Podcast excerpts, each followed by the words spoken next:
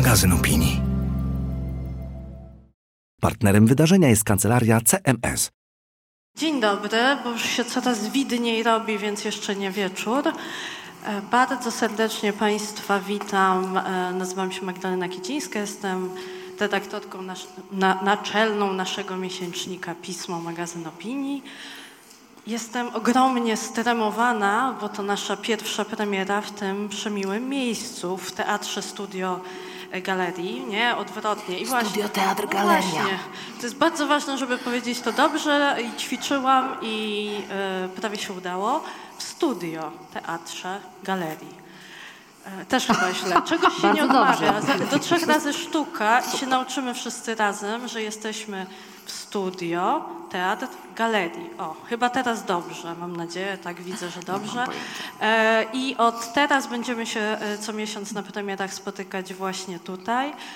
E, Bez zmian wspiera nas kancelaria CMS i również wspiera nas też Bar Studio, który zadba o to, żebyśmy później w kuluarach mogli rozmawiać przy napojach dalej o tematach, które tutaj poruszamy i o wszystkim innym, co Państwa interesuje i co mam nadzieję e, zainspiruje do kolejnych rozmów już też poza tym wspaniałym miejscem, centrum Warszawy, w którym się znajdujemy i w którym e, dzisiaj będziemy rozmawiać o temacie, w zasadzie o słowie, które wydaje się wręcz niestosowny, ten luksus, rozmawianie o luksusie dzisiaj, kiedy wielu z nas e, coraz poważniej martwi się o swoje domowe bu- budżety ale też w kontekście prezydenta Ukrainy, który dzisiaj przyjechał e, do Warszawy z wizytą e, nieoczekiwaną. To słowo luksus tym bardziej i, i status, i wyznaczniki wydaje się zupełnie z innej rzeczywistości. A jednak my się zastanawiamy nad tym tematem właśnie dlatego, że te pojęcia, e, te słowa znaczą może dzisiaj coś zupełnie innego niż kiedyś. A na pewno coraz większe jest rozwarstwienie między tymi, którzy w luksusie żyją, a tymi, którym e, do niego jest bardzo daleko, przy czym luksus definiują zupełnie inaczej niż na przykład e, bohaterowie tekstu Iwana Osnosa, który przedrukowujemy w numerze kwietniowym. Więc bardzo serdecznie Państwa witam. Zapraszam do tej rozmowy i do kuluarów później. E, No i mam nadzieję, że będzie Wam w tym miejscu równie dobrze jak poprzednio w metaprzestrzeni. E, I ta sytuacja foyer, teatru, tych luksusowych żyrandoli, ale też gdzieś gwaru rozmów, który być może z dołu nas będzie dobiegał, e, no, będzie stanowiło to wszystko razem, a przede wszystkim ta dyskusja, nowe, nowe otwarcie premiery pisma. Serdecznie Państwa witam i już oddaję głos Justynie. Drodzy Państwo, wielkie brawa. Magdalena Kicińska, redaktorka naczelna pisma. Bardzo Ci Magda dziękujemy. Staram już tak powiedzieć e, poprawnie, że jesteśmy w studio, teatr, galerii. Dziękuję, sufler. Wszystko się udało. Bardzo dziękujemy. Raz jeszcze, słuchajcie, wielki hałas dla niej. Magdalena Kicińska, zawsze czarująca, zawsze elokwentna. Dzięki. Drodzy Państwo, ja Was tak zachęcam wszystkich, a nie będę mówić Państwo, kochani przyjaciele i przyjaciółki pisma. Cieszę się, że widzę Was w takim dużym gronie. Tak Was zachęcam do tego, abyście brawami dziękowali Magdzie nie tylko dlatego, że zawsze jej, moje serce dla niej i dla całej redakcji pisma, ale również po to, żeby wszyscy usłyszeli, jak Was tutaj jest dużo.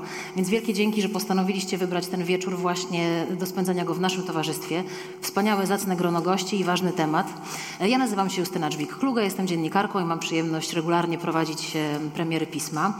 Dla wszystkich tych, którzy będą nas słuchać w podcaście, bo jak wiecie, pismo jest interdyscyplinarne, jest to magazyn i do czytania, i do słuchania. Tak samo jest z naszym dzisiejszym spotkaniem. Jesteście z nami na miejscu e, w studio Teatrze Galerii, ale również słuchacie tego podcastu.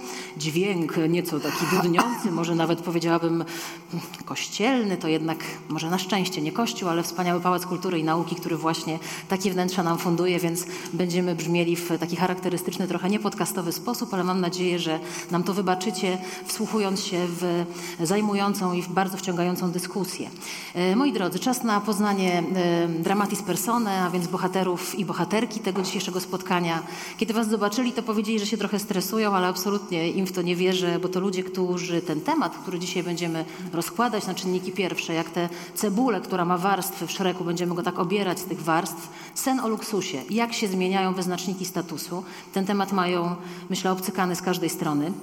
Z nami socjolożka kultury, która prowadzi badania w dziedzinie mediów, kultury popularnej, przekształceń technologii w kulturze współczesnej od e, lat 90. związana zawodowo z Instytutem Filozofii i Socjologii Polskiej Akademii Nauk, autorka książki Luksus w szarej codzienności społeczno-moralne konteksty konsumpcji, wykładowczyni akademicka Urszula Jarecka. Dzień dobry. Dzień dobry Państwu. Czy powinnam wstać, czy to już niekoniecznie.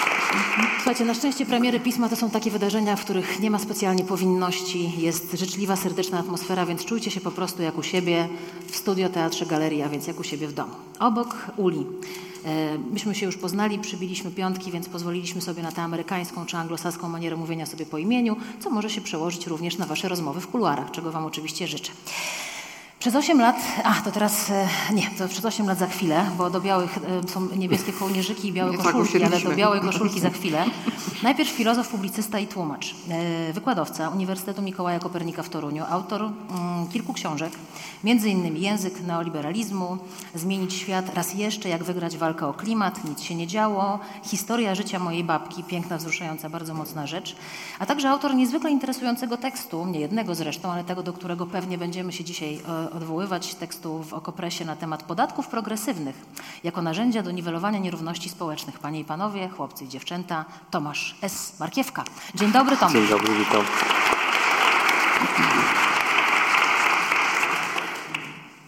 Chyba nie bez powodu jakoś tak Cię, Filipie, chciałam tutaj szybciej zaprosić do, e, do przedstawienia, bo coś czuję, że w tej dyskusji Twoja obecność będzie zapewniała nam te pikantne przyprawy i ten kontekst pytania o moralność, o etykę, o to, co jest promowane, co jest nam wmawiane, a w co naprawdę wierzymy.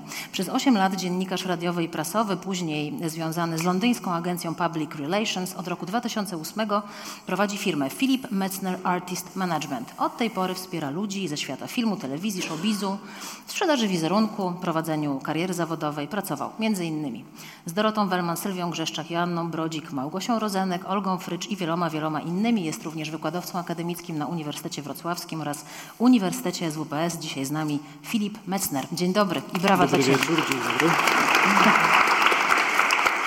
Dzisiaj czarny charakter chyba tutaj. Ale jesteś na biało. Rozumiem, że na biało jesteś nie bez powodu, bo ten e, czarny charakter e, może się e, pokazać. Zachęcam wszystkich, którzy nas oglądają do zadawania pytań, Państwa na sali również do notowania przemyśleń i poruszeń serca, które będą się pojawiały podczas dyskusji, bo będzie czas na to, aby przekazać je tutaj szerszej publiczności i wszystkim odbiorcom. Gorąco Was zachęcam do lektury tego numeru pisma, jak zawsze doskonała okładka, a w środku teksty, do których też się pewnie będziemy odwoływać. Przy tym, po tym wstępie zrobiliśmy już porządek, ogłoszenia parafialne, skoro było odwołanie do kościoła, mamy za sobą. Teraz jest taka moda, żeby dużo mówić o sobie. Trochę się oczywiście uśmiecham tak złośliwie, że wszyscy mówią o sobie, ale ja też przygotowałam takie dwie anegdotki do rozpoczęcia naszej dyskusji. I mam taką piosenkę, którą lubię, bo lubię polski hip-hop. To jest piosenka Powiedz na osiedlu e, ekipy Płomień 8.1. Nie wiem, czy Państwo znają, tworzą ją PZ Onar. Tak, pani zna, pani się uśmiecha świetnie. Onar rapuje w tej piosence tak. Teraz Mercedes, Audi, BMW, Lexus, ja lubię luksus i kurwa nie potrzebuję żadnego flexu. Teraz Lexus, BMW, Audi, Mercedes. I ten Onar, jak on tak rapuje cały czas, że on lubi luksus, to ja was chcę zapytać o to, czy każdy z nas lubi luksus. Tylko nie każdy z nas ma takie poczucie. Magda powiedziała, że dzisiaj nie wypada. Czy dzisiaj nie wypada mówić o tym, że się luksus lubi? Czy Twoim zdaniem, Filipie, każdy z nas do tego luksusu ma serce mocniej bijące? No, trudne pytanie na dzień dobry. Strasznie przepraszam, nie będzie lepiej. A nie szkodzi. Jakoś spróbuję się zmierzyć. E, myślę, że tak. Powiem od razu jakieś, jakieś moje stanowisko.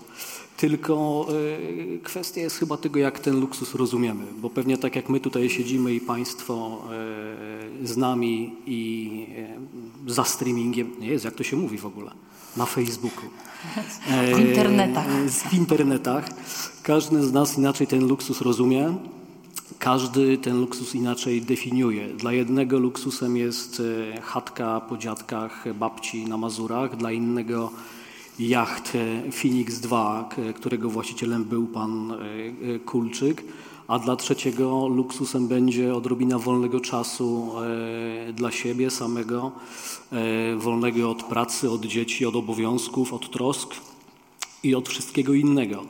Więc patrząc z tej perspektywy i tak definiując e, luksus, e, troszkę tak e, domorośle to mówię, wydaje mi się, że każdy gdzieś tam ma skłonność do tego, żeby sobie poprawiać życie, ulepszać życie, ułatwiać, a ten luksus jest, dobrze, może ja to mylę z wygodą, zaraz mnie pewnie poprawicie, ale jednak ten luksus jest jakimś taką naszą aspiracją i, i, i dążeniem. To ja mam taką prośbę, e, żebyśmy taki luksus rozumiany jako czas wolny z bliskimi odłożyli na razie na bok, bo chciałabym, żebyśmy skupili się nad tym czysto materialnym wątku i nad tym luksusem, którym jest luksus wynikający z posiadania pieniędzy, funduszy pieniędzy.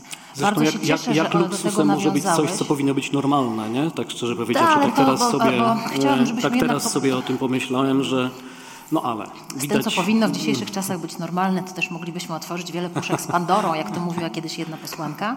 No dobra, Tomku, jak ty na to patrzysz? Czy twoim zdaniem każdy z nas lubi luksus? Rozumiany w tym sensie jednak, że hajs, hajs, hajs, jak śpiewają raperzy często, rapują. Nawet jeżeli ograniczymy się tylko do pieniędzy, to nadal będzie wieloznaczne pojęcie. E, Dla mojej babci luksusem było to, że kupiła sobie pralkę w latach 70. i to był, była transakcja pieniężna, ale podejrzewam, że dla kogoś, kto kupuje sobie nowy jacht, to pralka niekoniecznie jest wyznacznikiem luksusu. A ja jeszcze bym to skomplikował bardziej i dodam do tego fakt, że my o luksusie myślimy niemal automatycznie w takich bardzo indywidualistycznych kategoriach. To znaczy luksus to jest to, co ja posiadam prywatnie. To może być pralka, to może być jacht, to może być zegarek, ale to jest to, co moje. E, A znowu bazując na doświadczeniach mojej babci wsi, w której ona się wychowała i mieszkała przez całe życie, zrozumiałem, że luksusem też są te rzeczy, które posiadamy wspólnie, jak na przykład linia autobusowa, bo nie da jakby nikogo nie stać poza miliarderami, żeby kupić sobie prywatny autobus. E, ale dla, na przykład dla starszej mieszkanki wsi autobus to jest duży luksus, bo sprawia, że może się jakoś przemieszczać, bo na przykład jest już zbyt wiekowa, żeby sobie pozwolić na jazdę samochodem albo, e, albo po prostu nie ma, nie ma prawa jazdy. Luksusem, ja jako osoba wychowana na wsi, gdyby ktoś spytał siedmiu albo ośmioletniego Tomka, co dla niego jest luksusem, to odpowiedziałbym, że kino. Bo ja będąc dzieciakiem marzyłem, żeby iść do, do kina. Najbliższe kino było 20 kilometrów od mojej miejscowości, a rodzice nie mieli samochodu, więc to była bardzo poważna wyprawa, żeby, e, żeby być w kinie. Więc ja też zwróciłbym uwagę na to, że my myślimy o luksusie indywidualnie, ale luksus ma też wymiar zbiorowy e, i to ten wymiar zbiorowy być może dzisiaj jest, jest nawet ważniejszy, e, może będzie czas o tym powiedzieć później, ale wydaje mi się, że naszego świata nie stać na luksus indywidualny, bo on nie wytrzyma środowiskowo natę- takiego natężenia luksusu indywidualnego. Gdybyśmy wszyscy żyli tak jak miliarderzy, to nasza planeta już dawno by się załamała ekologicznie, ale nadal stać nas na taki luksus zbiorowy, na taki luksus wspólnotowy.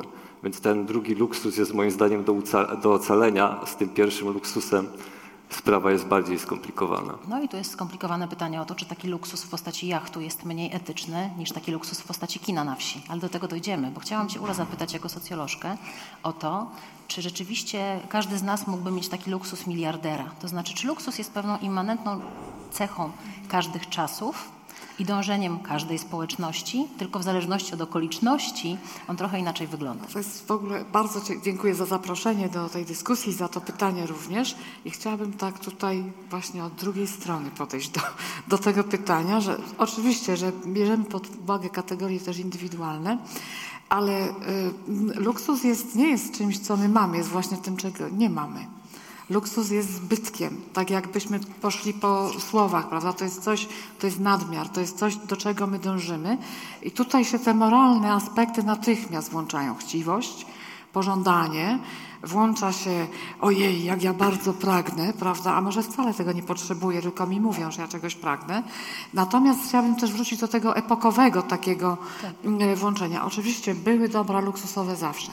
Zawsze były, no bo społeczeństwa były hierarchiczne. Teraz nam się wydaje, że mamy demokrację, ale my też jesteśmy zhierarchizowani. Y, Od różny, z róż, na różnych tutaj poziomach, czy ekonomicznym, czy takim społecznym, ta hierarchia jest. I tak, no nie wiem jak daleko mam się cofnąć co do tych wyznaczników luksusu. Dla mnie takim bardzo ciekawym przykładem to jedno to są termy rzymskie, gdzie nam wyjście do spa to jest w ogóle wyjście, nie wiadomo jakie.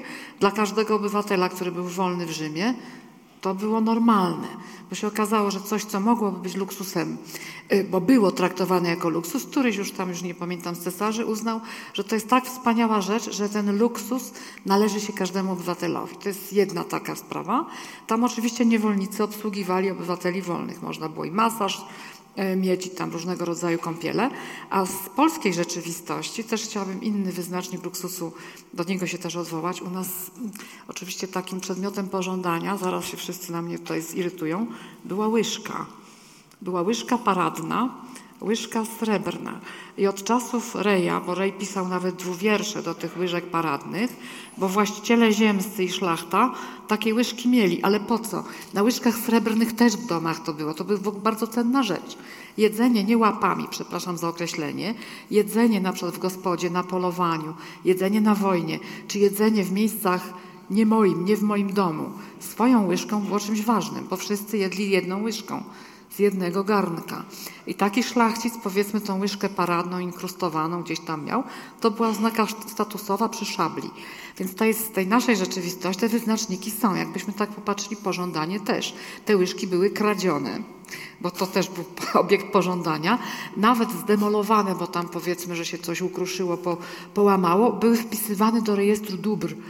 Bo y, były takie rejestry dóbr szlacheckich. Szlachta sobie tam w tych swoich rejestrach też to wpisywała. Nawet takie te gorsze łyżki. Widelce, noże były czymś jeszcze, że tak powiem, późniejszym. Przepraszam, bo mogę tak pojechać dalej, ale wydaje mi się, że Nie, to ja się zatrzymam przy tych łyżkach, no łyżkach. bo e, bardzo mi się podoba ta definicja obiektu pożądania, Mhm. czegoś, na czym nam bardzo zależy, co chcielibyśmy mieć. Tak. Tylko ta łyżka była obiektem pożądania z przyczyn czysto praktycznych, Higienicznych, zdrowotnych. prawda? No tak. Natomiast, i teraz wędruję do Filipa, jak to wygląda dzisiaj, jeśli chodzi o to, co nam się trochę wmawia, co jest naszym obiektem pożądania. Bo ja na przykład nie mam takiego wrażenia, że torebka Michaela Korsa, która teraz jest już, za chwilę pogadamy też o demokratyzacji luksusu, która jest już właściwie u każdego, jest naprawdę taką moją wielką potrzebą. I trochę Ciebie chciałam zapytać jako człowieka, który no, tworzył te nasze gwiazdy, czy tworzy, czy im doradza, w jaki sposób Wy wmawiacie nam, co jest luksusem? Mówiłem, że ten czarny charakter. Ale ja tylko dlatego spotkania. wiem, że to, wiem, że to udźwigniesz, tylko dlatego Cię o to pytam. Na usprawiedliwienie dodam, że no my tak naprawdę nie kreujemy bezpośrednio. E, moim zdaniem osoby, z którymi ja pracowałem, zawsze były, nie chcę powiedzieć ofiarami, e, ale nie umiem, nie znajduję innego słowa. E, nazwijmy to ofiarami też tego mm, systemu, tego całego myślenia o luksusie, które moim zdaniem korzenie ma jednak w firmach, przedsiębiorstwach i w tych, którzy te dobra produkują. Gwiazdy są tylko tak to Emanacją. nazwę, emanacją albo takim przekaźnikiem, prawda? Czasami, y, mm, o, powiem taką analogię do e, służb specjalnych, tak? Jeśli jesteśmy już tak troszeczkę w tym temacie. E, e, rosyjskie służby mają taką formułę użytecznego idioty. To nie jest obraźliwe, tylko to jest pewnego rodzaju sformułowanie, skatalogowanie osoby, która nieświadomie przekazuje pewne informacje. I troszeczkę ten świat osób publicznie znanych w jakiejś części jest, e, można byłoby skategoryzować jako użyteczni idioci, czyli te przekaźniki, które nam troszeczkę wmawiają, prawda, które same dały się, że tak powiem, namówić, a potem przekazują nam dalej te wszystkie rzeczy związane e, z luksusem. Czasami dzieje się to nieświadomie, a czasami, i tutaj no, też odwołam się do swoich przykładów, z życia zawodowego. Dzieje się to z premedytacją. Jest to element po prostu kształtowania wizerunku, kształtowania tej danej marki osobistej, jakiejś osoby, która się decyduje na po prostu taką strategię. E, I naprawdę robi się to czasami po prostu z premedytacją, z, nie chcę powiedzieć z wyrachowania, no jest to po prostu zwyczajny element jakiejś strategii biznesowej. Zarabiania pieniędzy. E, Zarabiania pieniędzy, e, pokazywania się w pewnym świetle i, i jest to stosowane. Ale jest to zupełnie rzecz naturalna Zgodzisz się ze mną, że jest coś takiego w dzisiejszych czasach, że ten luksus jest sterowany. Jest taka Tak. książka Moniki Sobień-Górskiej, dziennikarki. Ona napisała dwie książki o miliarderach polskich. E, Pierwsza się nazywa Polscy miliarderzy, ich żony, dzieci, pieniądze.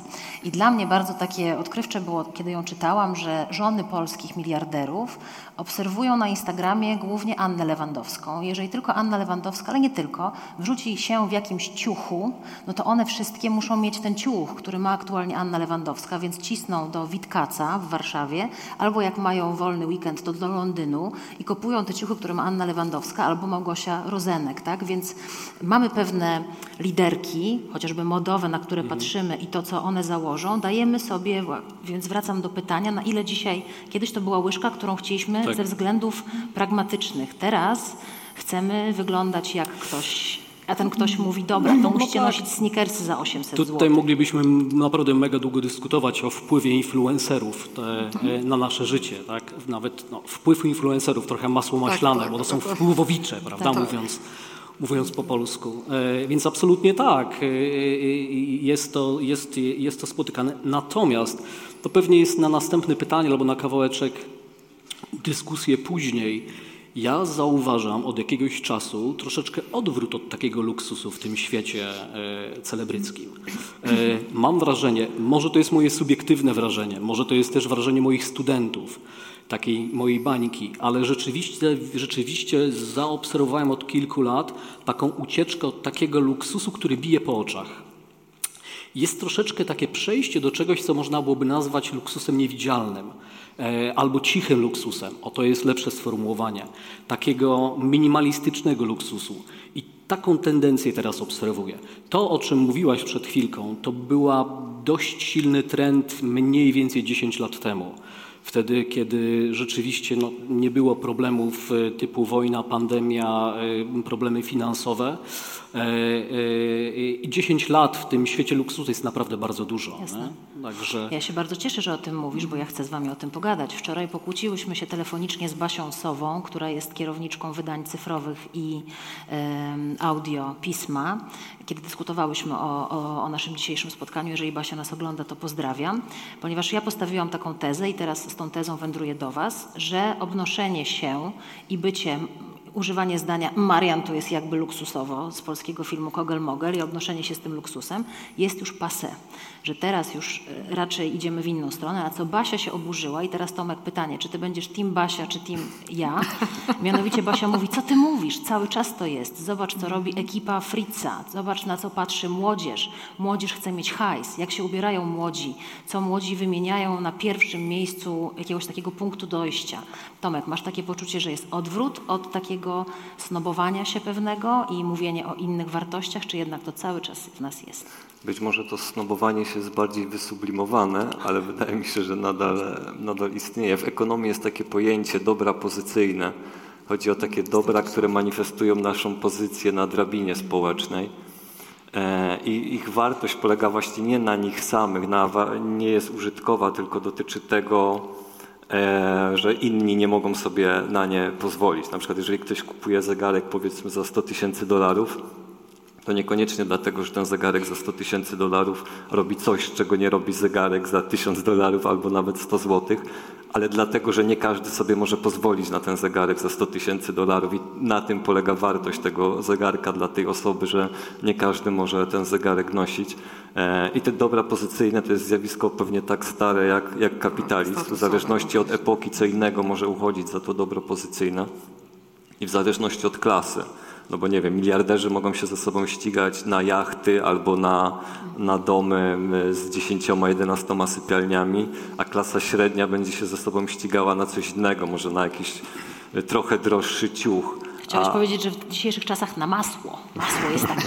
Nie, znaczy wiem, to tak trochę gorzko, ale musiałam to powiedzieć jednak pod kątem inflacji. Wszyscy w tym jesteśmy. Ale, ale mechanizm jest ten sam, że nie chodzi o samą wartość użytkową danego dobra, tylko o to, że ono manifestuje, jaką pozycję my zajmujemy na, na drabinie społecznej. I oczywiście być może czasami powstają kontrnormy, które sprawiają, że nie można zbyt ostentacyjnie manifestować tej pozycji, ale to nie znaczy, że ona nie jest manifestowana. One po prostu są jakieś wewnętrzne kody w ramach danej klasy, jak, jak się z klasą manifestuje swoją pozycję, a jak się bez klasy manifestuje No swoją ale powiedziałeś, pozycję. że nas już nie stać na luksus. Możesz powiedzieć o tym więcej, to znaczy może to jest czas, żeby te dobra pozycyjne odłożyć i żeby już w ogóle ich nie wskazywać.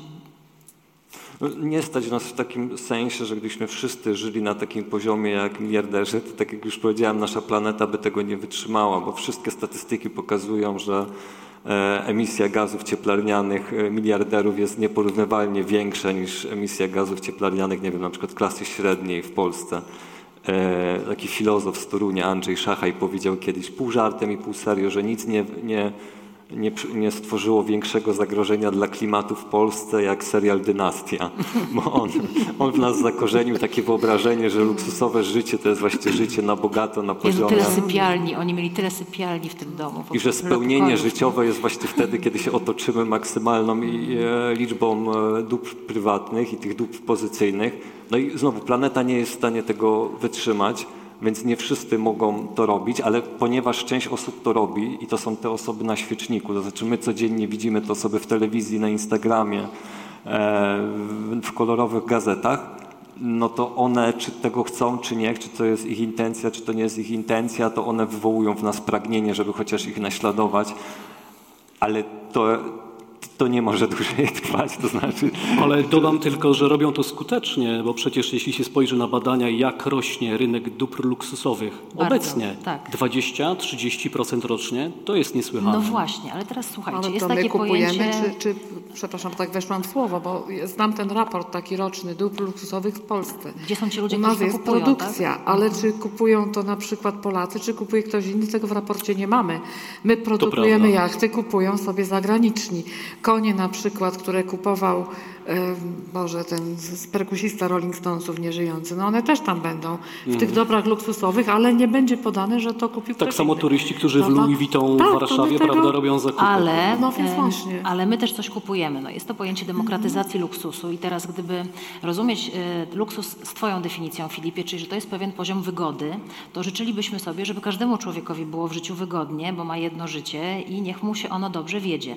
Ja wydałam taki reportaż Polacy Last Minute, sekrety pilotów wycieczek. To są rozmowy z pilotami rezydentami wycieczek. Jeden z pilotów powiedział takie zdanie. Wiesz, teraz do Tajlandii to sobie już każdy leci. Czwórka, masz 4 tysiące i do Tajlandii lecisz. Kiedyś Tajlandia była wyznacznikiem takiego dalekiej podróży. Teraz jest to dostępne dla może nie każdego, ale większego grona osób.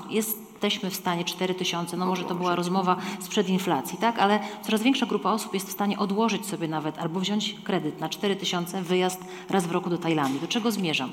Czy ta demokratyzacja luksusu jest i czy ona jest y, jakby dobrym trendem, czy może negatywnym? Jak na to patrzycie? Tak, ja- Luksus ja- dla wszystkich. Luksus Mogę dla zacząć? wszystkich. Chciałabym, Mogę żebyś zacząć. Ale właśnie też y, mi się cała masa myśli kłębi, też związanych z tymi poprzednimi tematami. Chodzi o to, że my jesteśmy w środku problemu. To jest kultura pełna sprzeczności i sprzecznych tendencji. Że z jednej strony socjolog nigdy nie powie, czy coś jest dobre, czy coś jest złe, żeby nie było. Powiemy, że jest inaczej, tak? że się coś zmieniło. Mamy zmianę.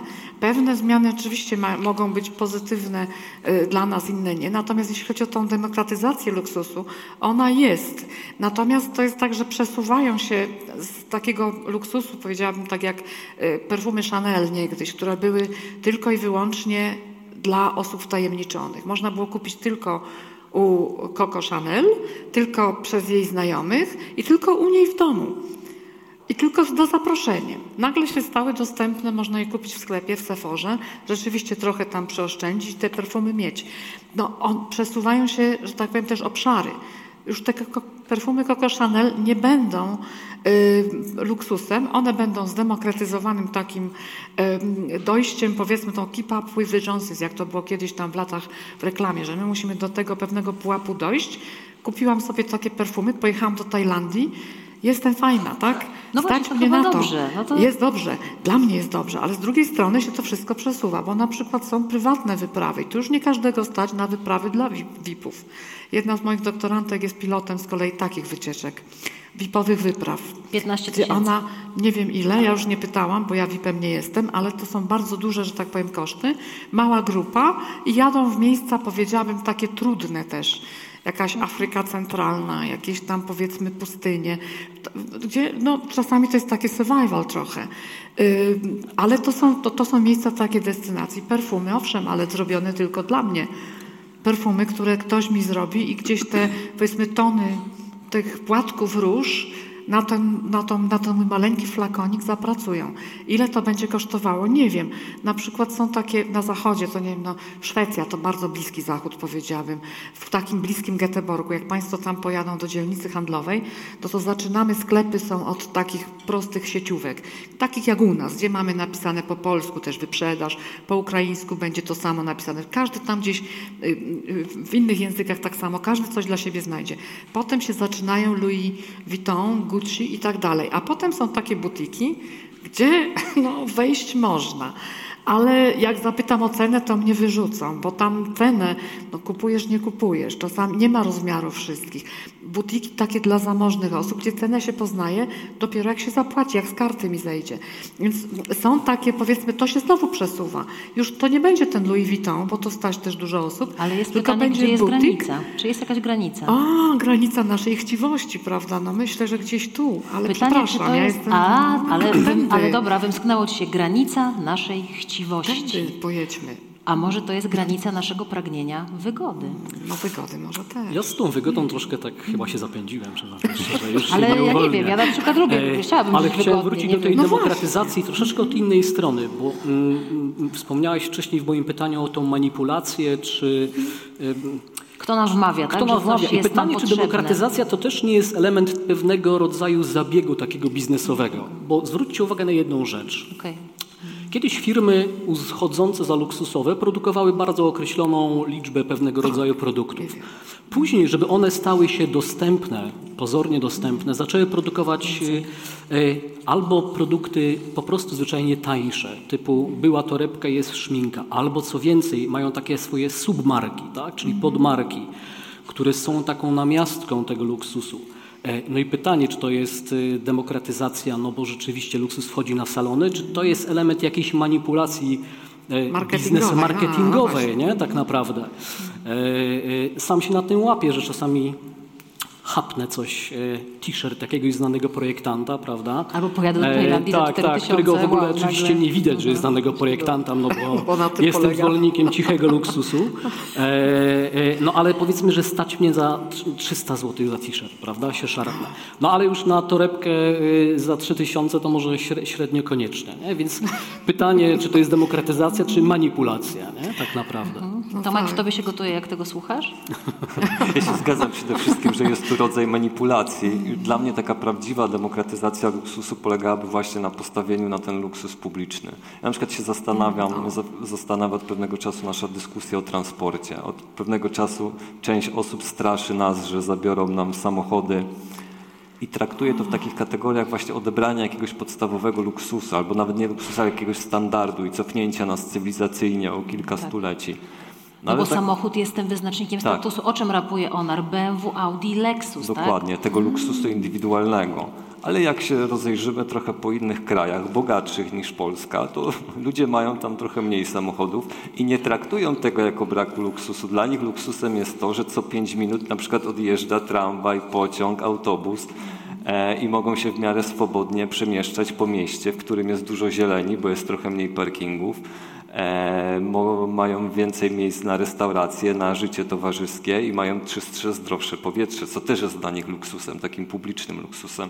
Więc dla mnie prawdziwa demokratyzacja luksusa polegałaby właśnie na tego typu rzeczach. Rzeczach, których my sobie nie jesteśmy w stanie kupić indywidualnie, bo ja sobie nie kupię czystego powietrza, bo ja sobie nie kupię zielonych przestrzeni w mieście, bo ja sobie nie kupię możliwości podróżowania na, na, na, piechotę do takich miejsc, nie wiem, jak apteka, jak najbliższy sklep, targ czy przychodnia lekarska. To są rzeczy, które musimy zapewnić publicznie i wiemy, że są kraje, które to robią, są miasta, które to robią i ludzie nie traktują tych miejsc, w których mieszkają jako miejsc biednych, tylko wręcz przeciwnie, właśnie jako miejsca bogate i rozwinięte.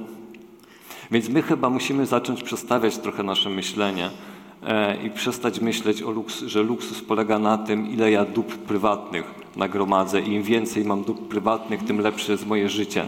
Bo co z tego, że ja będę miał trzy samochody w garażu, jak wyjadę tymi samochodami i wszyscy inni też wyjadą tymi samochodami, będziemy wszyscy stali w korku przez dwie godziny. Każdy w tym naszym Właśnie. prywatnym Może luksusie. to, jest, może to jest ta granica, o której mówimy w Twoim e, odbiorze, bo teraz e, wyj- wyjedziemy sobie poza warszawskie korki. E, Do socjolożki tutaj się uśmiecham i myślę sobie o tych wyznacznikach statusu.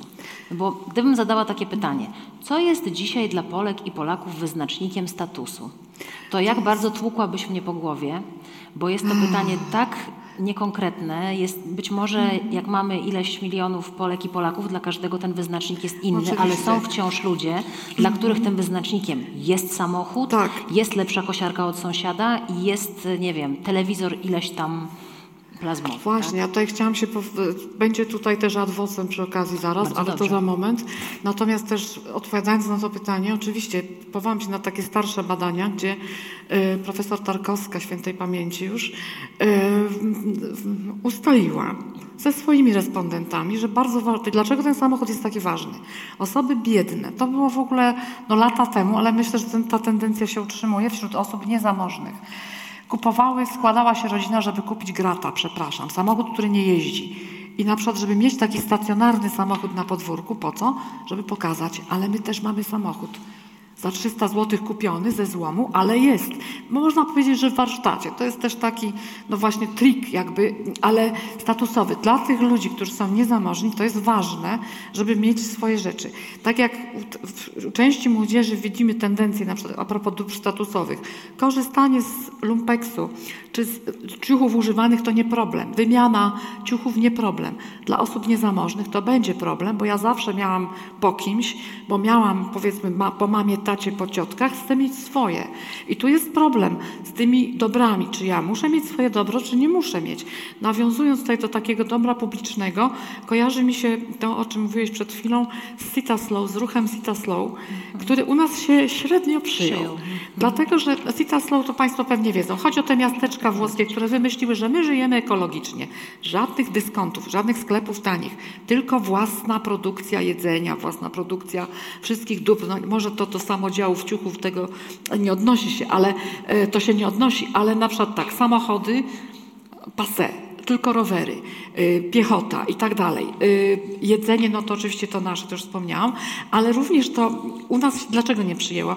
Bo ludzie tego nie chcieli. My chcemy kupować tanio, my chcemy y, jeździć samochodami, bo to jest fajne, bo czasami w Polisbarku Walmiskim, to, to, to jest największym miasteczkiem, które do tej sieci należy, no też z miejsca na miejsce poruszać się na piechotę może być stratą czasu, mówiąc brutalnie. Także ludzie też to duże, to większe miasteczko chcą jakoś tam pokonywać samochodem.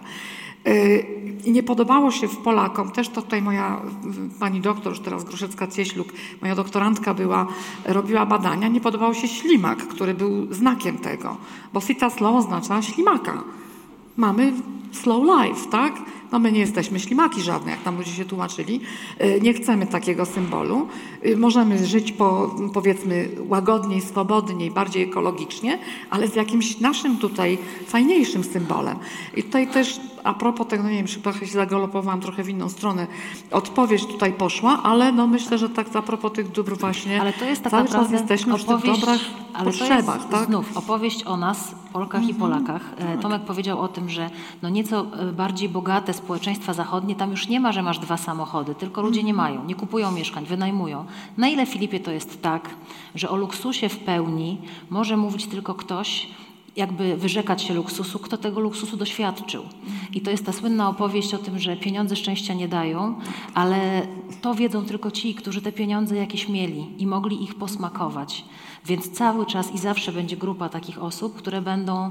Myślę sobie o bohaterze jednego z tekstów. W, tekst, w piśmie jest tekst Marty Zdzieborskiej, świetny, o założycielu marki Patagonia, który zarobił ogromne pieniądze i przekazał, przekazał je matce Ziemi, przepisał je na planetę. Tak? Ale ten facet już zarobił tyle, że już po prostu może być taki mądry i może się tym podzielić ze światem. Tak? No myślę, że coś w tym jest. Yy, Mogę tylko powiedzieć z jakichś swoich doświadczeń, z doświadczeń znajomych. Nie mam na to żadnych badań naukowych ani, ani większych przemyśleń, ale na pewno łatwiej jest yy, mm, zrezygnować z luksusu, jak się już go doświadczyło, prawda? Jak się do go dotknęło, jak miało się namiastkę, jak zrealizowało się marzenia z dzieciństwa. Bo każdy z nas jakieś aspiracje, jakieś marzenia w dzieciństwie miał. Pamiętam moje. y, Jestem dzieckiem wychowanym w latach 80. E, Luksusem były markowe dżinsy. E, No, prosta rzecz. e, Lewisy, lewajsy, tak, jakby je nie nazwać. No więc pierwszy taki zakup był rzeczą absolutnie niewiarygodną. I też. Ale uwaga, przyszło mi zupełnie. Dzisiaj już ich nie potrzebuję, ale już doświadczyłem, prawda? Już spróbowałem, Tak. Ale pochodziłem, też- okej, Dobra. fajne, teraz mogę sobie kupić coś innego, prawda? Więc tak y, y, y, cha- chałupniczo tutaj diagnozując problem, na pewno jest coś w, tym, w tej tezie, że łatwiej jest, prawda, zrezygnować z luksusu, jeśli już się go Ale też dobra w luksusowe kojarzyły się z jakością. dotknęło. Bo jak powiedziałeś, tak lat 80. Ale do tej pory się kojarzą, Moi rodzice mówili częściowo. zawsze, że ludzi biednych nie stać na tanie rzeczy. To tutaj wracamy do tej filozofii e, tego minimalistycznego luksusu, tego cichego luksusu. To podstawą tego trendu, e, jak Państwo wstukacie sobie w TikToka, w Instagrama e, Quiet Luxury albo cichy luksus, 60 milionów hashtagów, 60 milionów filmów. To jest jakiś trend, który opanowuje po prostu social media obecnie. I tysiące zdjęć królowej brytyjskiej. I tam jest też, ale e, mnóstwo poradników, jak się ubierać bogato, żeby tego nie, żeby było widać, a jednocześnie nie było widać, czyli bez metek, żeby było widać jakość. Tak? To jest taki trend, który pokazuje, że właśnie no to, co wspomniałaś, że y, człowieka biednego albo średnio zamożnego nie stać na to, żeby kupować rzeczy, które są złe jakościowo. I tak e, idealistycznie mówiąc o tym trendzie, no to on wskazuje taki kierunek. Lepiej kupić jedną, ale porządną rzecz, lepiej mieć mniej, ale lepszej jakości, typu szafa kapsułowa, no tu różne, prawda, można było rzeczy dołożyć. I coś w tym rzeczywiście jest. Pomijam, że te y, mm, rzeczy kosztują tam po 30 par tysięcy dolarów, prawda? No jasne. E, No, Są w ogóle zdrowia, marki, ale uwaga, są w ogóle marki, które się wpisały idealnie w tę filozofię. E, Nie wiem, czy Państwo koja, pamiętacie siostry Olsen, one grały w No pełnej jasne, chacie, bliźniaczki, prawda? chata. Bliźniaczki. Założyły swoją firmę odzieżową, Drow się nazywa. I ona dokładnie wpisuje się w ten trend. Tam nie ma metki, tam nie ma niczego, tam świecimy. Jak to młodzież mówi, puszczamy oko, pozdrowienie dla kumatych, prawda? Zobacz, nie? Zakładam, wiem, że to jest to jakościowe, to jest to bogate, to jest to luksusowe. E, A propos tego, mm, jak e, e, snobujemy się teraz na to, że mamy coś, co nie wygląda na luksusowe, chociaż wiadomo, że jest luksusowe, ale tego, jak wyglądamy. Zastanawiam się, Tomek, jak słucham tego, co, co mówicie, nad tym moim pierwszym pytaniem, które dotyczyło tego, czy wszyscy lubimy luksus. A ja bym Cię, Tomek, zapytała z drugiej strony. Czy wyobrażasz sobie takiego człowieka, który się rodzi, dojrzewa, jest jakiejś w szkole, na studiach, ma jakichś znajomych, żeby on nie pragnął się wyróżnić finansowo? To znaczy, żeby nie chciał pokazać czegoś, że ma coś. Czy w ogóle można żyć bez pragnienia takiego luksusu?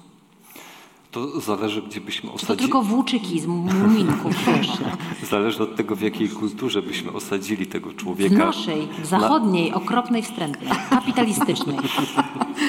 W naszej kulturze byłoby to, ba, o to bardzo trudno, ponieważ taki człowiek od dzieciństwa jest bombardowany właśnie z symbolami prywatnego, bo to- jest kilka pojęć ze sobą powiązanych. Ten luksus jest też często powiązany z sukcesem życiowym, że osoba, która żyje na bogato, to jest osoba, która odniosła sukces i manifestuje tym swoim życiem to, że odniosła sukces, więc te dwie rzeczy się już łączą w naszych głowach, chociaż one nie, nie są jakoś koniecznie ze sobą, nie wiem, metafizycznie ze sobą związane, że sukces musi się wiązać z, luksus, z luksusem, ale tego się nas przyucza od, od, od wczesnego dzieciństwa, bo takie dostajemy sygnały Tak, udało mu się, ma pieniądze, tak? tak To też z jest- telewizji, z mediów społecznościowych, z mediów tradycyjnych.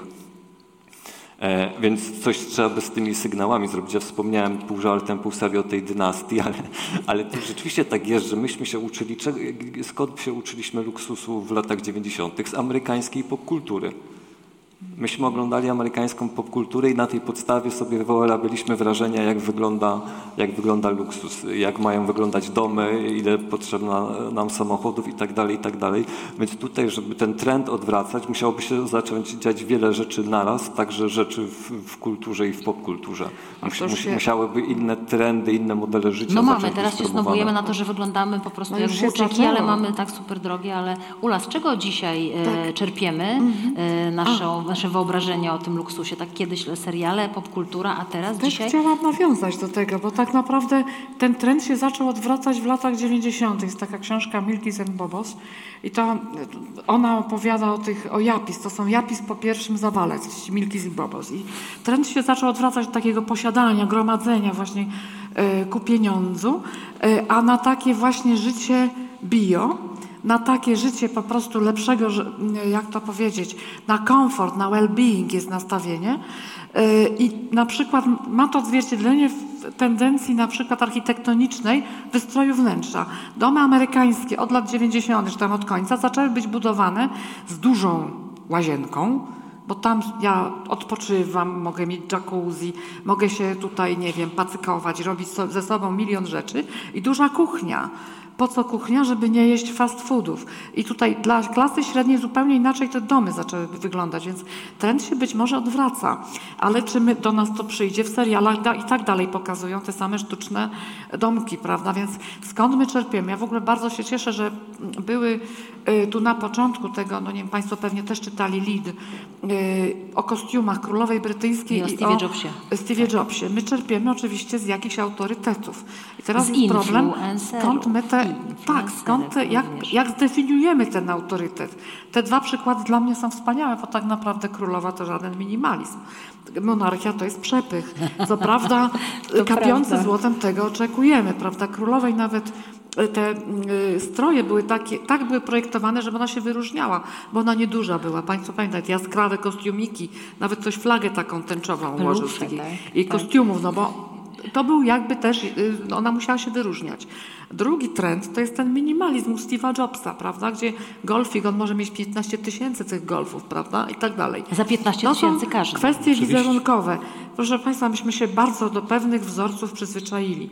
My te wzorce czerpiemy oczywiście w dalszym ciągu seriali, tylko teraz seriale są na Netflixie.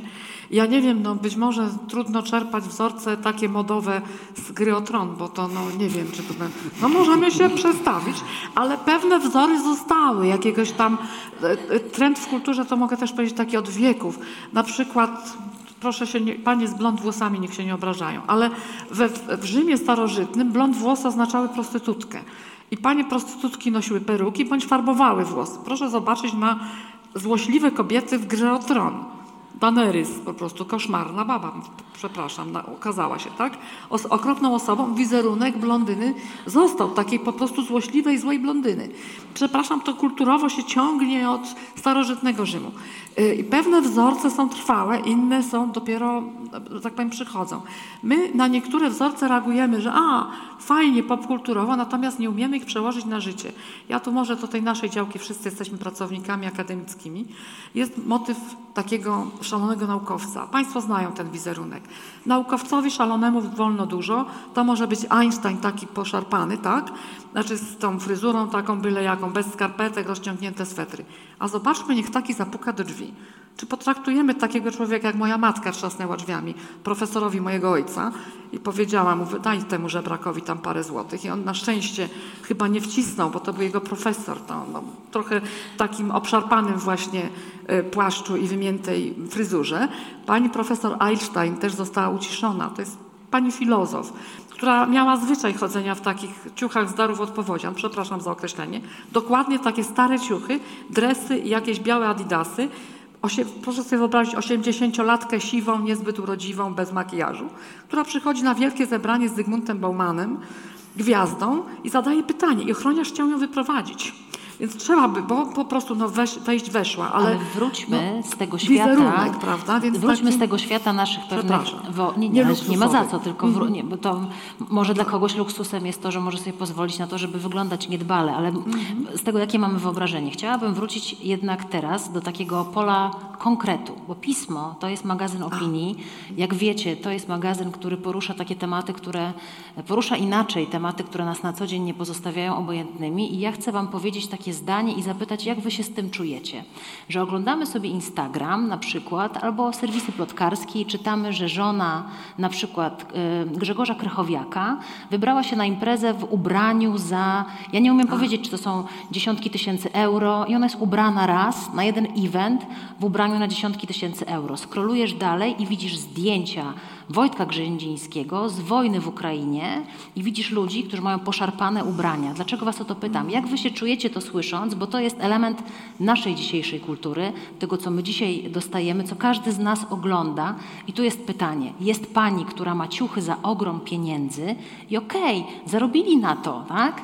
Ale z drugiej strony strasznie blisko, bo za miedzą są ludzie, którzy nie mają się w co ubrać, bo im wywaliło dom w kosmos. I zastanawiam się, Tomek, na ile jakby pytanie, co jest z nami nie tak, co jest nie tak z tym światem, który sobie jak kowale po prostu w tej kuźni ukuliśmy, że widzimy takie obrazy. No to jest bardzo Ale drodzy Państwo, ale serio, zobaczcie, rozmawiamy drugi, o no. luksusie, tak? Mówimy o tym, wyznacznik, fura, okej, ale jakby nazwijmy rzeczy raz w tej dyskusji po imieniu. No, oczywiście ten, tutaj jest problem na kilku poziomach. To znaczy raz, że ktoś tak ostentacyjnie konsumuje pewne rzeczy i sobie kupuje takie rzeczy, ale dwa, że ktoś chce to pokazywać, że na przykład media chcą to pokazywać, a trzy, że ktoś chce to oglądać. Tak jakby trzy, trzy strony uczestniczą w tym festiwalu. Ta osoba, która konsumuje ostentacyjnie, to medium, które to pokazuje i ci ludzie, którzy na to patrzą. E, I trzeba by rozmontować wszystkie trzy strony i w, zależności od, od tej st- strony mechanizm, mechanizmy są różne. Jeżeli chodzi o ostentacyjną konsumpcję, no to można ją opodatkować bardzo wysoko i sprawić, że będzie mniej ostentacyjna.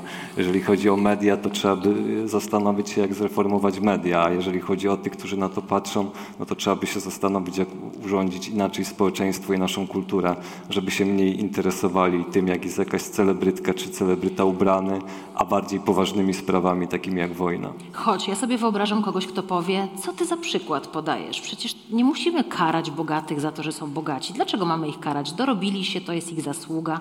To nie jest ich wina, że jest teraz wojna w Ukrainie. No, chociaż czasami jest. Jak poczytacie tekst o jachciarzach, tutaj za chwilę cytat jeszcze dorzucę, to się okaże, że może te powiązania są jednak szerokie. Czujesz, Filip, takie ukłucie? Jak sobie patrzysz, wiesz, jesteśmy w tym kolorowym świecie, patrzymy tutaj, hajs się sypie, a całkiem blisko nas, nawet nie trzeba jechać na Ukrainę, czy do Ukrainy, żeby widzieć sytuację e, czy biedy, czy mm, takiego dramatu związanego z brakiem, tak? Nie, ale o, oczywiście, no, tak mówiąc wprost, robi się to niesmaczne. Tak. Ja, ja to tak odbieram, po prostu osobiście. I, i nie jest to mój pogląd y, od, od wczoraj, tylko naprawdę od wielu, wielu lat, bo mm, troszkę na obronę tej mojej działalności w świecie show, bi- show biznesowym, gdzie jednak mówiliśmy o tym kreowaniu, prawda, e, sztucznym kreowaniu popytu, luksusu i tak dalej, ja zawsze miałem mm, troszeczkę skromniejsze podejście niż wiele osób e, w tej branży. To znaczy y, biłem e, te moje podopieczne, bo to głównie były kobiety po łapach, żeby może jednak nie to futro. Mówię o moim takim naprawdę osobistym sp- spojrzeniu na problem. E, Potrafię jednakowoż odciąć to moje takie osobiste, o- osobisty punkt widzenia od takiego profesjonalnego. Wiem po co to było robione. Tak? To, to też, Jasne. żeby było jasne. I, i, i- nie tak, żebym był święty. Natomiast rzeczywiście patrząc osobiście na to, o czym mówisz, to jest dla mnie niesmaczne, to jest dla mnie jakieś e, niezrozumiałe. miejscu. Nie na miejscu. Jestem daleki od y, takich troszkę dyktatorskich zapędów Tomka, żeby tam opodatkować. Y, no bo to tak troszeczkę jest. bo, to, bo, to, bo to się nie da tak y, centralnie sterowaną gospodarką tego uregulować. Moim zdaniem kwestia jest w czymś, co jest podstawą i w czym wszyscy siedzimy, czyli w edukacji. Moim zdaniem podstawą jest edukacja od, e, od ziarenka, od, e, od najmłodszego. E, e, pewnych zasad, pewnego rodzaju empatii No, ja tak na sobie innego człowieka. a propos edukacji, że Tak. słuchają dzieciaki Jan Kleosi, która śpiewa ile masz siana gdzieś tam, albo Tak, e, ale to kryptowaluty, tak? Jak zaczniemy wymieniać na przykład idoli młodzieży, no to tam po prostu edukacja finansowa Tak, ale, ale jest moim zdaniem to, ale to, jest, ale to jest moim zdaniem do, to jest do zmiany. Ja to też obserwuję patrząc na moich studentów. Nie mam jakiegoś gigantycznego stażu akademickiego, to jest tam raptem 12 lat. Natomiast te 12 lat to jest jednak spojrzenie na troszeczkę inne pokolenie. Widzę, jak moi dzisiejsi studenci, nazwijmy ich popandemiczni, inaczej patrzą na te kwestie związane z luksusem, zasobnością portfela, zbytkiem e, itp. itd., a jak patrzyli ci studenci sprzed 10 lat. Naprawdę widzę gi- gigantyczną różnicę. Więc e, może to nie jest kwestia edukacji, może to nie jest kwestia nas, wykładowców, tylko bardziej rzeczywistości, która ich dopadła i zobaczyli, jak jest ciężko, ale jednak moim zdaniem właśnie nie jakieś centralne sterowanie typu wychowywanie mediów, opodatkowanie. Okej, być może to też są jakieś sposoby, nie jestem ekonomist- ekonomistą, nie wiem. Natomiast edukacja jest, y, jest podstawą, no bo pandemia była pewnego rodzaju lekcją dla nas wszystkich, prawda? Więc jest to element edukacji i, i ja to tak postrzegam, że tutaj widzę bardziej rozwiązanie tego, co boli chyba nas wszystkich, jak tutaj siedzimy. A ja się zastanawiam, czy my jesteśmy naprawdę tacy, my, my jako ludzie, tak, jako społeczeństwo, że musimy tak strasznie dostać po plecach, żeby się zorientować, dobra, przesadziliśmy, tak? Czyli musi być pandemia, musi być wojna, żebyśmy te świat, to światełko jakoś dostrzegli, że może coś zmienić, że nie potrafimy cały czas zmienić tego sami, tak? Znaczy, gener- generalizując, my Polacy uważam, że musimy zostać po głowie, żeby e, zrobić coś o, razem. kochani, przepraszam, otwieramy Narodowy po charakterek. prostu. Dobra, Jako ale bo teraz... pusz, puszkę z Pandorą otwieramy, tak? Słuchajcie, puszkę z Pandorą, lubię bardzo tak, e, szanuję, tak, Renata Beger tak mówiła. Bardzo uprzejmie proszę naszą ekipę o powolne szykowanie mikrofonu, który powędruje do Państwa za chwilę, a ja na podsumowanie tej części pytanie do Uli, być może pewną naiwnością jest w ogóle stawianie takiej tezy, czy zestawianie tej opowieści o moralności, tak, że mamy tę celebrytkę w niezwykle obrzydliwie bogatych ubraniach, tuż obok ludzi, którzy naprawdę za takie pieniądze mogliby sobie postawić, nie wiem, trzy domy, tak? Może zawsze będzie w człowieku, w ludziach, w nas, Polkach, Polakach, potrzeba posiadania dóbr luksusowych. Czy ta planeta się będzie kończyć, czy nie będzie kończyć, będziemy się bawić na Titaniku w drogich sukienkach. Ale to znaczy, ja myślę, że takie akcje świadomościowe to już się pojawiły. E, I być może nie ma w tym nic złego. Ja tutaj moralnie nie chcę oceniać tego, czy ktoś ma dużo pieniędzy, czy ich nie ma, ale akcje świadomościowe pod tytułem właśnie, że uwaga, wyłączamy światło, nie korzystaj powiedzmy stylu, y, no, nie wyrzucaj napraw. Jeden z takich y, tam majsterkowiczów chyba też takie hasło sobie zrobił. Po prostu, żebyśmy nie wywalali tych rzeczy. y, Bo to jest też dla mnie bardzo interesujące jako dla socjologa, tempo zmiany przedmiotów.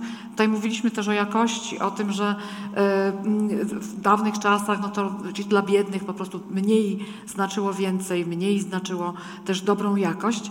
Teraz też się taki trend rysuje. Natomiast takie kontrasty mi się wydaje, że one są bardzo potrzebne. Zestawianie powiedzmy tych osób bogatych z biednymi, bo to też ludziom coś uświadamia.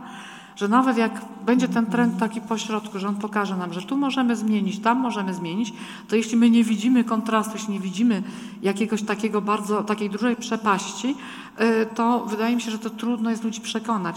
Tu jeszcze chciałam nawiązać do wąsku, wątku rasowego, jeśli można. Ta wojna za granicą jest traktowana jako wojna białych. Proszę zobaczyć, jakie było oburzenie y, ludzi, którzy ze świata arabskiego, czy ludzi z Afryki, którzy mówili, no zaraz, u nas wojna toczy się od tylu lat, a teraz nagle świat się zatrzymał, bo No jest tak. wojna, że to jest wojna białych. Ja tego nie umiem też rozgryźć, bo tutaj część moich znajomych socjologów właśnie z Libii, czy socjologowie po prostu afrykańscy, oni też piszą jakieś teksty, ale zaczęli pisać bardzo emocjonalnie. I teraz, no, bo na nasze konflikty nie zwracacie uwagi. Ja kiedyś tak, no pisałam też jest- o wojnie. I rzeczywiście te wojny były dla mnie czymś obcym. Jakby nie ma materiału też takiego, żeby o tym dobrze pisać. A jak jest, to on jest taki bardzo drastyczny. Zresztą my kontrasty lubimy. Jak Państwo popatrzą na World Trade, World, nie World Trade Center, na World Press Photo, prawda? No to też tam coraz gorsze są te obrazy, prawda? Więc my taki, z jednej strony jest to bardzo wyrafinowana fotografia, która pokazuje nam bardzo taki, takie zło świata, a z drugiej strony mamy na przykład fotografię modową, którą mogą robić no, fotografowie od tej samej klasy, a pokazuje nam luksus. Więc to jest dla mnie w tej kulturze te zjawiska są jakby takie współmierne. One, one będą. I tutaj no nie wiem, czy No źle, kluczowe jest to, co są. powiedziałaś, to, co? Bo o czym też mówił Tomek. No, w tej kulturze być może te zjawiska, nie wiem, mniej lub bardziej zawsze będą one się równoległe. zdarzać. W piśmie znajdziecie reportaż Iwana Osnosa w przekładzie Jana Dziergowskiego o jachciarzach. Taki mały fragment na zachętę. Mimo to w marinie w Palm Beach dało się wyczuć niepokój. Odkąd Władimir Putin wydał rozkaz napaści na Ukrainę, świat superjachtów przyciąga niechcianą uwagę opinii publicznej. Taras Ostapczuk, ukraiński inżynier pracujący na zacumowanej w Hiszpanii łodzi rosyjskiego handlarza bronią, próbował ją zatopić. Aresztowano go, przed sądem oznajmił, niczego nie żałuję, zrobiłbym to jeszcze raz. Po powrocie do Ukrainy wstąpił do wojska, w nadziei, że uda się wywrzeć presję na Putina.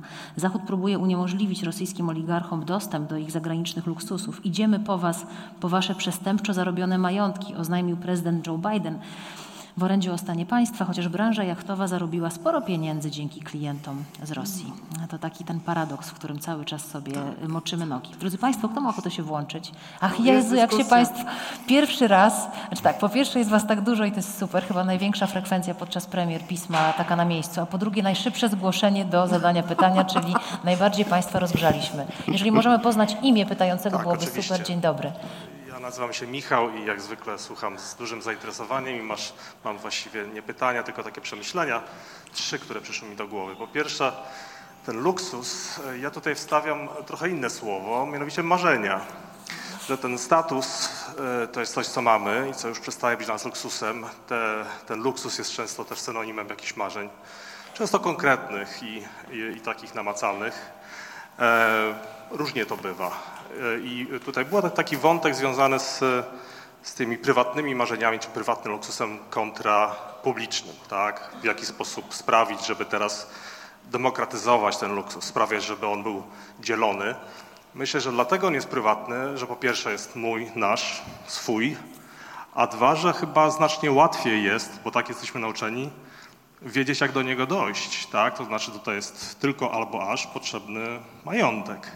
A jeśli chodzi o takie zadania typu park, czy komunikacja w mieście, czy jakiekolwiek inne szczytne cele, ja właściwie nie wiem, co ja mogę zrobić, żeby to się zmaterializowało, poza tym, że jestem część, częścią bardzo e, dużej zbiorowości, tak? I niewiele ode mnie zależy. Jeśli chodzi o e, park czy komunikację, to mogę sobie ten kawałek zieleni po prostu kupić. Ka kupić kawałek lasu, kawałek łąki, pola, postawić tam to, ten dom i dlatego właśnie mamy taki trend, y, jak widzimy.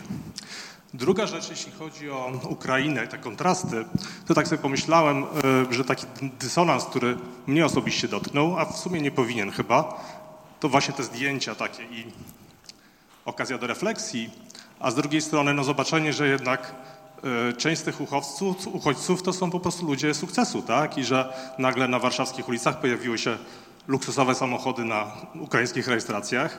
No komu się udało? No właśnie to też są osoby, które stać było na to, żeby no, pojawić się w tym mieście y, w, w takich, a nie innych okolicznościach. I trzecia rzecz a propos edukacji. Tak sobie myślę, że chcąc, nie chcąc, Instagram, TikTok chyba bardziej edukują społeczeństwo niż, niż szkoła w tej chwili. I o tym jakoś tak nie do końca mówimy, a to jest po prostu no, źródło edukacji. Albo antyedukacji. E, Edukacji, tak? Bo tam jest przekazywana wiedza, wzorce, czy one są dobre, czy No złe, jasne. trudno powiedzieć, ale na pewno mają przynajmniej dużo e, podobne znaczenie, jak, jak, jak e, no, kiedyś jeszcze szkoła. Bardzo To dziękuję za te przemyślenia. Czy ktoś z naszych gości ma ochotę się odnieść, czy możemy to potraktować jako taką wrzutkę? Dzięki bardzo. Widziałam, że pan też chyba z przodu podnosił rękę, prawda? Tak, tak. Dzień dobry, ja jestem Tomek Bieniek. Właściwie mam taką refleksję, bo w- wydaje mi się, że nie zostało w żadnym miejscu podkreślona, czy jakby wydobyty aspekt właśnie takiej dosyć szczególnej naszej e, lokalności, jeśli chodzi o postrzeganie luksusu. Bo wydaje mi się, że akurat w Polsce i w ogóle e, na wschodzie luksus trochę inaczej jest postrzegany niż e, w starszych demokracjach. I ten konflikt z jednej strony, znaczy, no właśnie, zaraz powiem o tym konflikcie, ale o co mi chodzi? Chodzi mi o to, że luksus w Polsce mam wrażenie, że wyraża się między innymi poprzez e, antytezę do, do, do, do świata niedoboru. I e, my oczywiście w tym świecie niedoboru e, mamy dosyć poważne doświadczenie, jakby w tym świecie niedoboru przez wiele dekad żeśmy funkcjonowali, plus jeszcze Wy- Wydaje mi się, że jest jakiś taki driver jeszcze tej naszego konfliktu klasowego między panem a hamem, który dodatkowo wzmacnia dosyć szczególny charakter tego luksusu, że luksus staje się w pewnym sensie właśnie odpowiedzią, sposobem na emancypację ze świata biedy i niedostatku. To się trochę, ja nie wiem, czy moja refleksja będzie jakoś szczególnie e, zobiektywizowana, e, ale mam takie wrażenie, że na przykład ostatnio zaobserwowałem właśnie podobnie jak pan y, i pewnie większość z nas właśnie luksusowe auta y, na ukraińskich rejestracjach i tam jest coś bardzo charakterystycznego. Przednie szyby są y, zaciemnione. Co w Polsce jest w ogóle niezgodne z prawem. Tak, tak, właśnie, ale właśnie w ten sposób się jakby w pewnym sensie poznaje te, te ukraińskie auta. W nich jest w pewnym sensie pewna jakby skroplona istota tego oddzielenia pomiędzy światem luksusu, a światem y, tym y, zewnętrznym, publicznym, niedostępnym do świata luksusu. Ja mam wrażenie, że, że tam to się po prostu jak par excellence wręcz y, wyraziło właśnie pod postacią te, tej izolacji za ciemną szybą. To jest taka Bardzo moja dziękuję. refle- refleksja. Mhm. Dziękuję. Dzięki, ja tylko m, powiem, że troszeczkę o tym powiedzieliśmy, tak list, jakby nadgryźliśmy ten temat, który Pan rozwinął i za to pięknie dziękuję. Chociaż ja zawsze mam takie zastanowienie, czy my jesteśmy tacy wyjątkowi w tej Polsce. Ale może e, pozwolę sobie to e, przekierować jako pytanie do Uli, e, tylko w takiej formie żołnierskiej, jeśli mogę poprosić już do odpowiedzi, bo tam wiecie, grzeje się, grzeje się foyer do rozmów kuluarowych. Czy Polacy rzeczywiście mają takie specyficzne podejście do luksusu i emanacje tego luksusu i wyznaczniki statusu odmieniające nas, Polacy, Ukraińcy, nie wiem, mie- mieszkańcy wschodu, od Europy Zachodniej, czy starej, starej Europy, tak, czy starych państw Zachodu? Prawdopodobnie tak, dlatego że my też mamy inną mentalność. Jakbyśmy porównali naszą z mentalnością zachodnią, no to u nas są inne jakby wartości, inne cele. Ale przecież my U nas- jesteśmy w Unii od tylu lat, No, jeździmy ale za to nie ma granicę na Boga. Ileż znaczenia. można mieć mentalność? Nie, no można mieć, nawet to, że ja tak mówię w sposób taki rozmamłany, przepraszam. Ale ja już to nie jest mam takiej mentalności. Dusza, ale ja mam jeszcze, bo ja jestem starego typu. No to jest słowiańska dusza, za przeproszeniem, która mówi, No dobra, ale zaczyna tym od końca, E, prawda? e, i tak Ula, czym nas różni? środka. Co się różni? Co się różni? Co nas Polaków różni w podejściu do luksusu od kolegów, koleżanek z Zachodu? My jesteśmy, mam wrażenie, zakompleksieni. Że tak jak na przykład na Zachodzie ludzie sobie jakoś ten stosunek do luksusu ustawili, że jeżeli jestem w tej i tej klasie, to stać mnie na to i na to i ja nie będę tutaj niczego, nie będę szalał. Natomiast u nas jest jakieś takie duże spięcie, że jednak co to będzie na przykład, y, czy mnie postaw się, zastaw się w dalszym ciągu, gdzieś to staropolskie się pojawia. Takie mam odczucia i z badań też to wynika, że ludzie bardzo by chcieli do luksusu aspirować. Czy aspirować do wyższej klasy niż ją mają, może tak. Filip? Czy to w ten Ja, sposób? ja tylko tak optymistycznie dodam, że y, mam wrażenie, że to, co nas różni, to jest pewnego rodzaju opóźnienie. To znaczy, że oni na Zachodzie to już to mieli. Przeżyli to, M, tak. Oni już My to przeżyli, my się tego uczymy, więc optymistyczny wniosek jest taki, że za chwilkę, za lat kilka, my będziemy tak jak na Zachodzie. Może tak, może nie, bo być może rzeczywiście te różnice, o Jest których słowiańska mówiłaś, mentalne, tak. Te nasze gdzieś tam, prawda, będzie, że sarmackie korzenie, samochód, no zawsze właśnie. dadzą o sobie znać. Natomiast patrzę optymistycznie, wracając trochę do tej mojej refleksji o tych moich studentach sprzed 12 lat i tych Oczywiście. dzisiejszych. Nie? Więc to jest dla mnie taka nutka y, i, i, i ziarenko optymizmu, że y, u nas to się zmieni na lepsze. Tomek, zmieni się na lepsze? Też tak sądzę, aczkolwiek e, nie, nie mogę sobie odmówić zauważenia, że ta zmiana też powinna po, polegać na wprowadzeniu większej progresji podatkowej, bo to jest właśnie charakterystyczne dla tych krajów zachodnich, do których chcemy się zbliżyć. I teraz rozpoczęliśmy drugą, gdzieś drugi wątek e, i drugą godzinę rozmowy. Bardzo proszę, mamy kolejne pytanie albo, albo refleksję. Może na koniec pytanie, żeby, ale też e, dziękuję za e, dyskusję, która, którą chciałam trochę połączyć e, pewne wątki. Mam, e, moje nazwisko Kaja e, Filaczyńska, bo padło, poza tym, że bardzo dużo padło o luksusie, to padło też sporo o nierównościach. A ja chciałam trochę zarysować połączenie między tymi dwoma zjawiskami, bo wiemy, że w społeczeństwach, w których są większe nierówności, to to oparcie na wyznaczniki statusu jest większe. Pisał o tym na przykład Hickel w Mniej znaczy lepiej, że na przykład w społeczeństwie duńskim, w, ogóle w społeczeństwach, gdzie są mniejsze nierówności, ludzie mają więcej luzu, bo wiedzą, że nie spadną z tej drabiny społecznej, bo nawet te osoby, które mają prace fizyczne czy niżej płatne, mają spokojne, bezpieczne, wygodne życie, więc nie mają tego lęku. A im większe nierówności, tym jest właśnie ta większa napinka, żeby pokazać, że mi się w życiu udało, żeby się porównać, co kto ma. I okazuje się, że w momencie, kiedy jest spadek nierówności, kiedy jest więcej wolnego czasu, to ludzie wcale nie kupują, tylko zaczynają uprawiać więcej sportu, więcej spać, spotykać się z bliskimi. I tak naprawdę, jeśli e, tutaj wracając do e, tego, co mówił Tomek Markiewka, jeśli chcemy żyć dalej na tej planecie, żyć wygodnie, to tak naprawdę te dobra luksusowe ani nas nie uszczęśliwiają, ani nie sprawiają, że żyjemy w lepszym świecie. E, więc czy poza tą diagnozą, bo ja jestem lekarką, więc lubię tak myśleć, że mamy jakąś tam diagnozę tego obecnego stanu, więc e, zawsze mnie interesują pytania dotyczące rozwiązań i, e, i przyszłości. Poza Tomkiem, który wspominał o tych e, dobrach, luksusach publicznych, co jest bliskim mi sposobem myślenia, to chętnie bym poznała po- zdanie pozostałych prelegentów. I na koniec chciałam zaznaczyć, że Obecnie w demokratycznym systemie mamy tak, że osoby, które są bardzo bogate, są utrzymywane przez osoby biedniejsze w Polsce. E, Więc również demokratycznym sposobem można ten system zreformować. Ja akurat poza progresją podatkową też namawiam do opodatkowania nie tylko pracy, bo są osoby, które nie pracują i żyją bardzo wygodnie i korzystają z różnych dóbr, więc odwagi, jeśli chcemy mieć fajny świat, to naprawdę możemy go demokratycznie zmieniać, bez dyktatur, no bo jeśli nie będziemy mieć odwagi na tą wyobraźnię i na te wielkie projekty, no to e, można się pogodzić z dystopijnym myśleniem, ja nie mam na to zgody. Dziękuję bardzo za dyskusję. Ja tylko dodam taki cytat. Polski system, w którym nauczycielka może płacić procentowo więcej niż menadżer zarabiający kilkadziesiąt tysięcy złotych jest absurdalny i zniechęca zarówno do podatków, jak i do łożenia pieniędzy na dobra wspólne. Taka niesprawiedliwość jest niszcząca dla społeczeństwa bez względu na to, kto akurat rządzi. Jedynym z głównych celów, e, jednym z głównych celów podatków progresywnych jest obniżanie nierówności społecznych. Pani Kaju, jakie jest to pytanie? Czy podatki progresywne? Ogólnie o, mamy diagnozę sytuacji, jakie Państwo proponują e, rozwiązania. Czy te nasze marzenia o luksusie są w porządku, czy powinniśmy coś z tym zrobić? Proszę zauważyć, jak się wyrywają do odpowiedzi na to No niezwykle właśnie, to proste po pytanie. Prostu, no właśnie, czy to możemy coś z tym zrobić, jeżeli Ula mamy cały czas próbuje przez rozmowę tłumaczyć. To nie jest No. tak, że coś jest lepsze, gorsze. To nie jest tak, że No socjolog tak nie powie, nie? A tutaj oczekujemy... To, jest- może Tomek na to pytanie odpowie, skoro został tutaj. To ja, ja, ja mogę tylko oczywiście powtórzyć raz te, te podatki progresywne, no bo one rzeczywiście zmniejszają nierówności społeczne.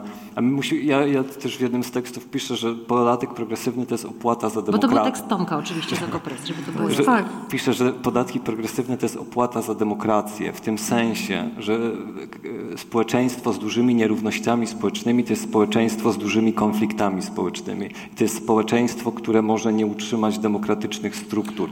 Więc my musimy sobie odpowiedzieć na pytanie, czy my nas stać na to, żeby ryzykować demokrację, czy może wolimy wprowadzić tę większą progresję podatkową i zapewnić sobie trochę większego spokoju politycznego, tak jak to zrobiono po II wojnie światowej, bo był, pojawił się tu przez chwilę wątek, że my potrzebujemy jak- jakiejś tragedii albo katastrofy, żeby, mówiąc potocznie, się ogarnąć. I rzeczywiście druga wojna światowa była takim moment, momentem ogarnięcia się, ale też nie, nie w takim sensie, że spontanicznie każdy wewnątrz własnej duszy się ogarnął, tylko w takim sensie, że właśnie państwa zachodnie wprowadziły progresję podatkową, żeby zmniejszyć nierówności społeczne, i żeby zmniejszyć napięcia polityczne wewnątrz swoich krajów. I, I byłoby fajnie, gdybyśmy nie czekali na kolejną katastrofę, żeby to powtórzyć, tylko żebyśmy tym razem zrobili to prewencyjnie. Ja mam taki wniosek, żeby po tym spotkaniu każdy spontanicznie wewnątrz własnej duszy się ogarnął. Bardzo mi się podoba to hasło. Ja Ale jeszcze poczekaj, jedna- jeszcze jedną tylko, w- bo teraz tak, rozumiem, że jakby gdybyś powiedział o e, podatkach progresywnych w twoim rozumieniu, czyli ta nauczycielka płaci adekwatnie do swoich zarobków, tak? A bardzo, bardzo, bardzo bogaty człowiek, bardzo, adekwatnie do swoich. Tak, bo taka jest ogólna ide- Czyli w idea. skrócie idea. mówiąc, e, komuś, kto zdobył te pieniądze, trochę ich więcej zabierasz. I teraz wyobrażam sobie te wszystkie osoby, które się dorobiły i mówią: Hej, tu jest mój numer konta, bierzcie w ogóle, ja się podzielę ze światem moim luksusem. Czemu nie? Ogarnąłem się wewnętrznie tak spontanicznie. Ja mam jeszcze jedną uwagę Filip? co do tego. A. Nie, no, pe, pe, pełna zgoda. Nie, powiem tak, jako przedsiębiorca na liniowy, ale jako wykładowca na progresywny, rozumiem obie strony tej dyskusji. Także absolutnie, nie no, pełna zgoda tutaj z, pań, z panią Kają się zgadzam w 120%. To znaczy, że odpowiedzią na wiele, na wiele problemów w Znaczy, naszym kraju raju... przedsiębiorców na liniowym, Ale żeby to- Tak, że, że odpowiedzią na wiele problemów jest rzeczywiście e, zakopywanie nierówności edukacyjnych, e, komunikacyjnych, e, wykluczeniowych, finansowych. To absolutnie pełna zgoda. Co do tego nie mam żadnych wątpliwości.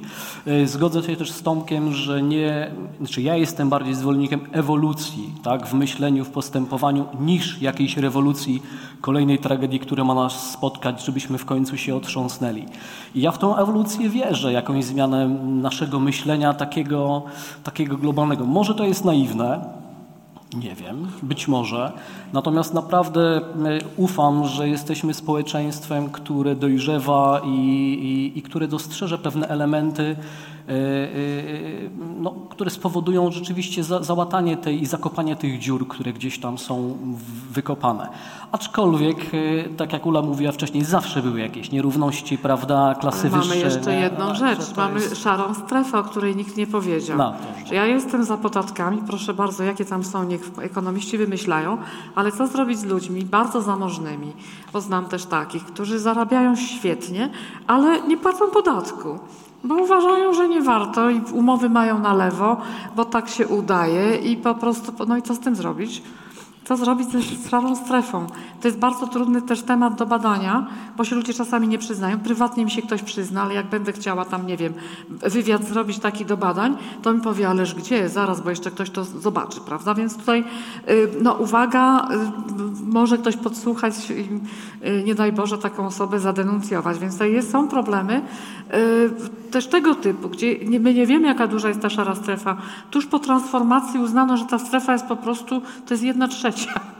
To jest jedna trzecia pracujących. Pracuje na szaro, na czarno, zarabia na lewo.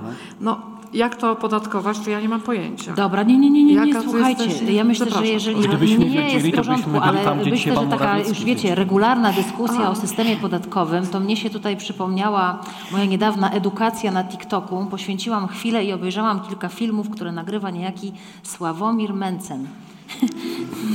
A propos podatków, jakby nie róbcie tego w domu, ale myślę, że to jest wyzwanie dla pisma. Kochani, jeżeli zrobicie dyskusję o podatkach, to chcę z nim porozmawiać, naprawdę. E, Zobaczymy, co z tego będzie. Stawiamy kropkę, bo myślę, że czas na rozmowy kuluarowe. E, Zanim powiem dziękuję i zanim powiem słowo o naszych gościach, jeszcze takie drobne ogłoszenie parafialne. Bądźcie z nami za miesiąc. Kolejna premiera pisma będzie absolutnie wyjątkowa. 10 maja będzie to premiera, którą poprowadzi Basia Sowa, dzisiaj wspominana przeze mnie redaktorka pisma, a będzie to premiera związana z kolejnym sezonem śledztwa pisma, czyli dziennikarstwa reportażowego najwyższej próby. Bardzo gorąco Wam polecam to spotkanie 10 maja. Znów tu, bo widzimy się w tej nowej, wspaniałej miejscówce. Zobaczcie, jakie to jest cudowne kulturalnie miejsce. A więc y, Studio Teatr Galeria. Mam nadzieję, że będziecie nas gościć szeroko otwartymi ramionami, tak jak było dzisiaj. I jak patrzę na te e, żerandole, to muszę powiedzieć, jak Ewa Kasprzyk, Marian, tu jest jakby luksusowo. A teraz poproszę Was e, o to, żebyście podziękowali bardzo człowiekowi, który dzisiaj tak troszeczkę nie był przygotowany na to, że zostanie spozycjonowany w, w roli tego wilka z Wilka i Zająca, który jara szlugi i jest tym czarnym charakterem. Zapamiętajcie, że on był w białej koszulce, bo ma bardzo dobry przekaz. Filip Metzner, wielkie brawa, słuchajcie, bardzo, dziękuję.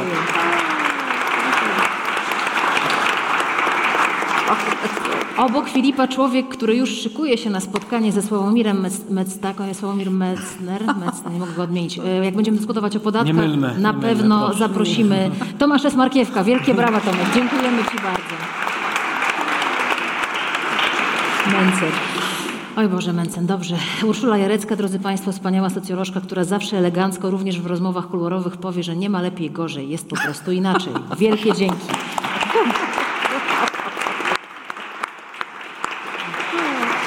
Słuchajcie, ja Wam serdecznie dziękuję wszystkim, którzy jesteście z nami. Korzystajcie z tego czasu na rozmowy, na, na, na spotkania. Jest takie modne networking, ale ja nie bardzo jestem wielbicielką tego określenia. Po prostu skorzystajcie z tego, że jesteście tu i teraz, z tej chwili. Wam, którzy że nas oglądaliście, również dziękuję i tym, którzy nas słuchają, nie wiem, w nocy, w samochodzie, gdziekolwiek podcastowo.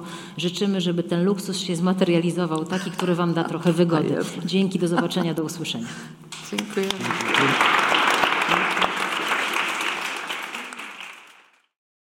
Więcej materiałów znajdziesz na stronie miesięcznika Pismo, magazyn opinii pod adresem magazynpismo.pl.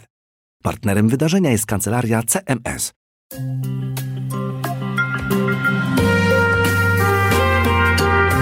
Pismo. Magazyn opinii.